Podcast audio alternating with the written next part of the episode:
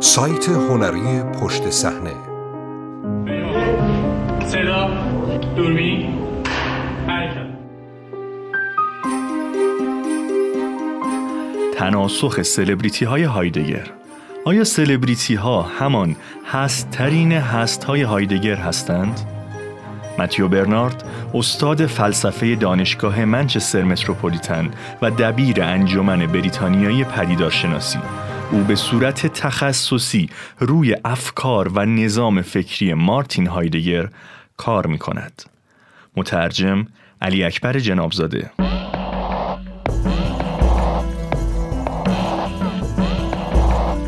قصد دارم پیرامون مسئله صحبت کنم که باعث می شود مغزتان سوت بکشد. فرهنگ شهرت فلسفه است. ستایش بود پرستانه سلبریتی ها سلطه نمایش های استعدادیابی مثل اکس فاکتور محبوبیت مستند مسابقه ها پدیده مشهور بودن به خاطر مشهور بودن این حقیقت که کودکان شروع کردند به انتخاب قهرمانان زندگی هایشان نه بر اساس استعدادهای آنها بلکه صرفاً به خاطر اینکه مشهور هستند و غیره و غیره اینها همه فلسفه هستند. این ایده که یک چیز تا زمانی ارزشمند است که محبوب و مشهور باشد یک سفسته منطقی قدیمی است و با نام استدلال نظریه وفاق هم شناخته می شود. این یک سفسته واگیردار است. شاید بپرسید چرا اینقدر رواج دارد؟ می‌خواهم با نشان دادن اینکه تحسین غیر منطقی افراد مشهور ریشه در فلسفه دارد به این سوال پاسخ دهم. برای این کار میبایست سنت فلسفی مذکور را در پرتو تحلیل مارتین هایدگر از تاریخ فکری خودمان بررسی کنیم. امیدوارم حد زده باشید که این تحلیل به هیچ عنوان در پی اثبات بیگناهی فرهنگ شهرت، سلبریتی ها یا دفاع از آن نیست. اگرچه کلمه فلسفه معمولا معنای خوبی را در ذهن متبادر می کند اما اگر چیزی را فلسفه نام دهیم لزوما بدین معنا نیست که به آن چیز معنای خوبی بخشیده ایم. فلسفه هنوز اندکی از سایه موقعیت قبلیش را به عنوان ملکه علوم به قول امانوئل کانت حفظ کرده است. تا جایی که اگر یک طرز فکر یا یک مدل فکری را غیر فلسفی نام دهیم به آن طرز فکر توهین کردیم به عنوان مثال اگرچه دلایل خوب زیادی وجود دارد که اثبات می کند بودیسم یک فلسفه نیست و صرفا یک روش خاص فکری بر مبنای چیزهایی است که از نظر خود بودایی ها درست به نظر می رسد اما اگر چنین حرفی را بزنیم به تعصب فرهنگی متهم خواهیم شد. اما اگر فلسفه را پدیده ای بدانیم که لزوما هم خوب نیست غیر فلسفی خواندن بودیسم در واقع می‌تواند نجات بودیسم از چنگال یک تفسیر اشتباه به شمار رود. ضد فلسفه هایدگر هایدگر در اواخر عمرش با فلسفه ضدیت داشت او پا جای پای نیچه گذاشت و گفت که نهلیسم اروپایی معزل دوران معاصر سبب تنزل ارزش‌های فلسفی افلاتونی می شود. او حتی پا را از نیچه فراتر گذاشت و گفت که تمام فلسفه ها نهلیسم هستند. بنابراین برای غلبه بر نهلیسم می باید تفکری خلاقانه داشته باشیم که فلسفی نیست. این راه حل از عنوان مقالهش برداشت می شود پایان فلسفه و وظیفه خردبرزی نوشته شده در سال 1964 بسیاری از کسانی که این استدلال را خانده اند فکر می کنند چرند است. فکر می کنند هایدگر با الفاظ بازی کرده. هایدگر شاید دیگر نخواهد خودش را یک فیلسوف بداند.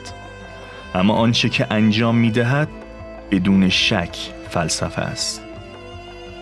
اگر چون این حرفی بزنیم این حقیقت را نادیده گرفته ایم که هایدگر یک تعریف خیلی خاص از فلسفه داشت. فلسفه یک روش خردورزی است که در یونان باستان ظهور و بروز پیدا کرد و صرفا شامل تلاش برای تفکر پیرامون وجود موجودات از رهگذر وجودشان می شود.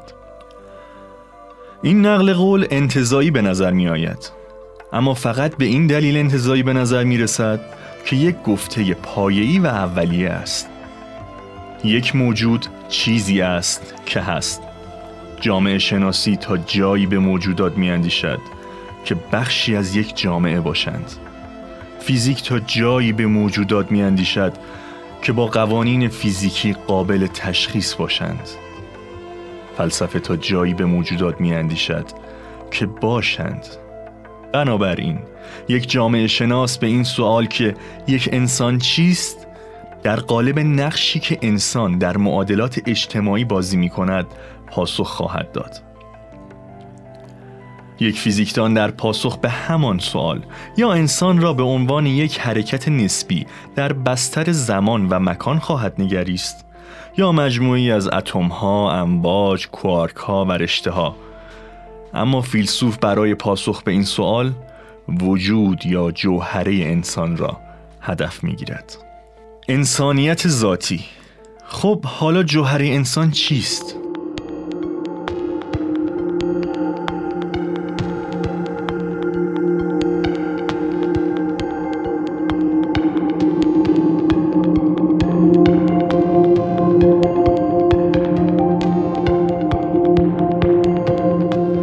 تعریف کلاسیک جوهره انسان را ارسطو در نظریه حیوان ناطق ارائه داده است.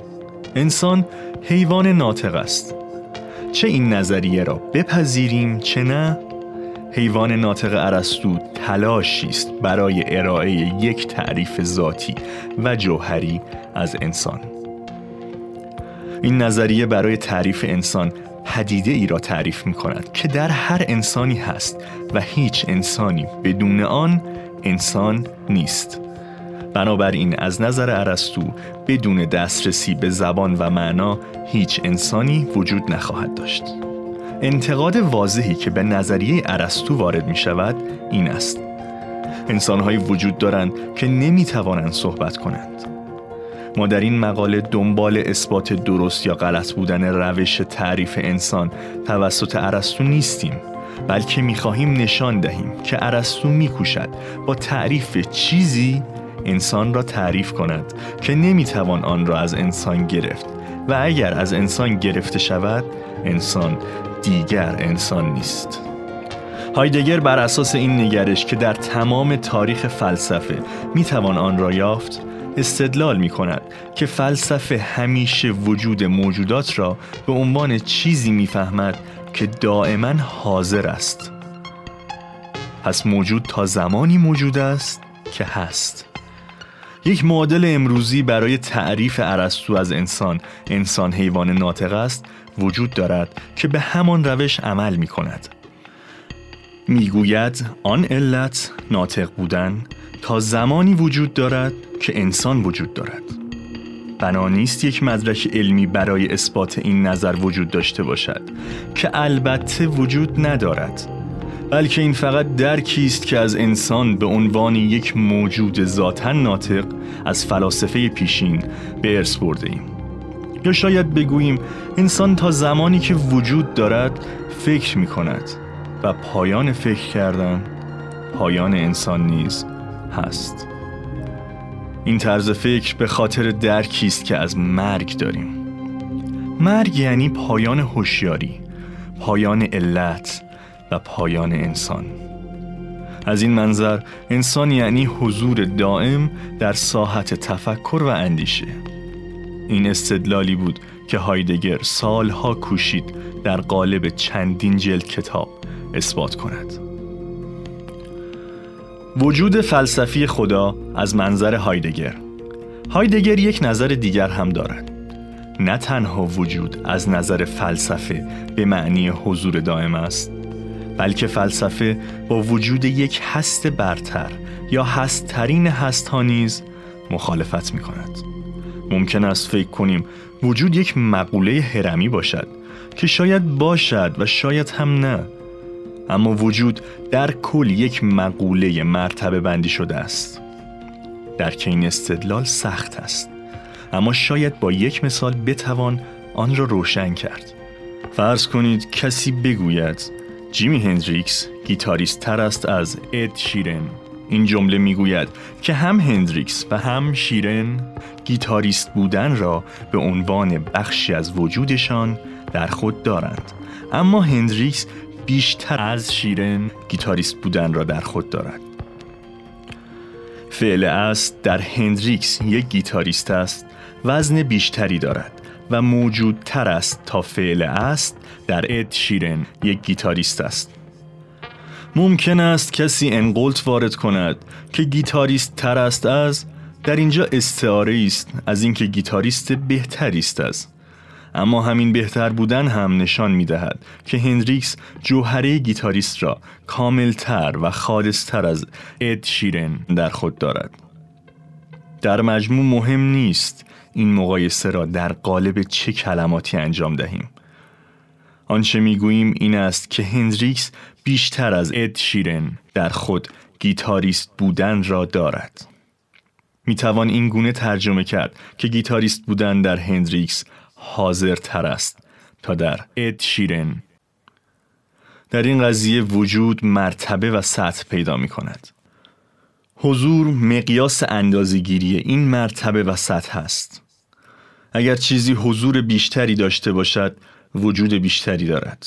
و اگر چیزی حضور کمتری داشته باشد وجودش کمتر است. علاوه بر این وجود واقعی هر نوع حضوری نیست. بلکه بالاترین سطح از حضور است. حضور دائم. همانطور که در بالا گفتیم فلسفه هایدگر مخالف بالاترین سطح ممکن حضور است. حاضرترین موجود هستترین هست. به طور خلاصه این چیزی است که هایدگر وجود فلسفی خدا می‌خواند. فلسفه همیشه وجود را حضور دائم می‌شناسد. و همیشه به سمت موجودی گرایش دارد که حضور دائم را به نقطه اعلا میرساند. یک موجود حاضر دائم مطلق. هست ترین هست ها نمی‌توان گفت که فلسفه چنین وجودی را میپرستد. اما همیشه استدلالهایش را به آن ربط می‌دهد و در جستارهایش به آن ارجاع می‌دهد. حتی اگر این ارجاع صرفاً برای انکار وجود چنین موجودی باشد. به طور سنتی این حاضرترین هست ها خداست. خدا به عنوان یک هست شناخته می شود که در تمام جهانهای ممکن حاضر و جاودان است. برای هایدگر در مدرنیته پس از دکارت عنوان موجودترین موجودات و هستترین هستها از خدا گرفته شد و به انسان اعطا گردید. گفتند این انسان است که موجودترین است حاضرترین است. از رهگذر همین طرز فکر بود که اومانیسم به عنوان یک مذهب سکولار در سایه اعتقاد به مرگ خدا زاده شد و رشد کرد. شهرت باستانی علیه شهرت مدرن. به سلبریتی ها و فرهنگ شهرت بازگردیم. سلبریتی ها هستترین هست های جامعه ما هستند. شهرت چیزی است که یک سلبریتی را تعریف می کند مشهور بودن یعنی اینکه عده زیادی از مردم شما را بشناسند. اینکه کسی شما را بشناسد یعنی شما برای او حاضر هستید و وجود دارید. بنابراین مشهور بودن یعنی برای عده زیادی از مردم حاضر هستید و وجود دارید. مقیاس و معیار مشهور بودن این است که یک سلبریتی چقدر از نظر مردم هست و حاضر است. برای اندازهگیری این بودن معمولا نگاه می‌کنیم به میزان افرادی که سلبریتی ها را می‌شناسند یا میزان حضورشان در اخبار، در تلویزیون یا تعداد دنبال کننده هایشان در شبکه های اجتماعی. مشهورترین افراد کسانی هستند که دائمی ترین حضور را در میان مردم دارند و این عقیده ما بیانگر همان سنت فلسفی ما در ستایش سلبریتی هاست. بنابراین ایده مشهور بودن به خاطر مشهور بودن از این منظر تنزل جوهره شهرت نیست بلکه کمال اعتبار آن است. نهایتا مشخص می شود فرد زمانی به شهرت می رسد که خودش را در معرض چشم عموم قرار دهد. ابزارهایی که افراد برای قرار گرفتن در معرض چشم عموم استفاده می کنند اختیاری است و به میل خودشان بستگی دارد. هدف حضور دائم است و مهم نیست با چه ابزاری و از چه طریقی به آن می رسید. پس این مفهوم شهرت نیست که در این وضعیت کاملا نهلیستی خورد و خاکشیر شده بلکه مفهوم انسان است پس از مرگ خدا میل انسان به زندگی جاودان دیگر در قالب رفتارهای جلوگر نشد که ریشه در اعتقاد به حضور دائم خدا در بهشت داشت بلکه تبدیل به یک نسخه تقلیل یافته از حضور دائمی شده است که می‌توان در یک دنیای مادی و موقتی مانند دنیای ما نیز بدان دست یافت. حضوری به نام شهرت. از یک سو این انعکاس دهنده سیاست های یونان باستان است. در این سیاست ها باید کارها را با حسن نیت انجام می‌دادید تا در یادها بمانید. هانا آرنت در کتاب وضعیت انسان نوشته سال 1958 میلادی به خوبی نشان می دهد که این میل به جاودانگی چگونه از رهگذر تولد فلسفه به نقطه اعلای خود می رسد و در قامت میل به زندگی جاودانه ظاهر می شود. جاودانگی یعنی ماندن در این جهان برای همیشه در حالی که زندگی جاودانه یعنی عبور از این جهان و وارد شدن به جهان دیگر در این دیدگاه فرهنگ شهرت به عنوان تلاشی در راستای رسیدن به حضور دائمی در دنیای مادی بازگشت به دنیای واقعی پس از هزار سال تعلیمات تفکر دینی محسوب نمی شود. تفاوتی اساسی وجود دارد میان اشتیاق به شهرت به شکلی که در دوران کنونی برداشت می شود با رسیدن به جاودانگی از طریق شهرت. این تفاوت را می توان با اشاره به این مسئله توضیح داد که یونانیان باستان می‌خواستند برای همیشه در یادها بمانند در حالی که یک سلبریتی امروزی می‌خواهد برای همیشه دائما دیده شود. در یادها ماندن شامل مرگ انسان نیز می شود ما فقط می توانیم چیزی را در یاد داشته باشیم که دیگر در این دنیا حاضر نباشد. در نقطه مقابل اشتیاق کنونی برای شهرت دنبال آن است که برای همیشه حاضر باشد. سوژه ای شود که دائما عموم مردم آن را می بینند و حس می کنند بنابراین فرهنگ یونانی قصد داشت تبدیل به بخشی از گذشته ابنا و فرزندانش شود در حالی که فرهنگ سلبریتی های امروزی می خواهد در حال ابنا و فرزندانش بماند. می‌خواهد برای جاودانگی دائما حضور داشته باشد. فلسفه یونانی با تبدیل شدن به تاریخ میپذیرد که این دنیا عالم امکان است. اما فرهنگ شهرت کنونی میکوشد از طریق ماندن در حال از تاریخ بگریزد. بنابراین فرهنگ سلبریتی های فعلی نهلیستی است. اگر فلسفه فریبکارانه هایدگر را معیار قرار دهیم فلسفی هم هست و باید منسوخ شود. به طور خلاصه من واقعا اکس فاکتور را دوست ندارم.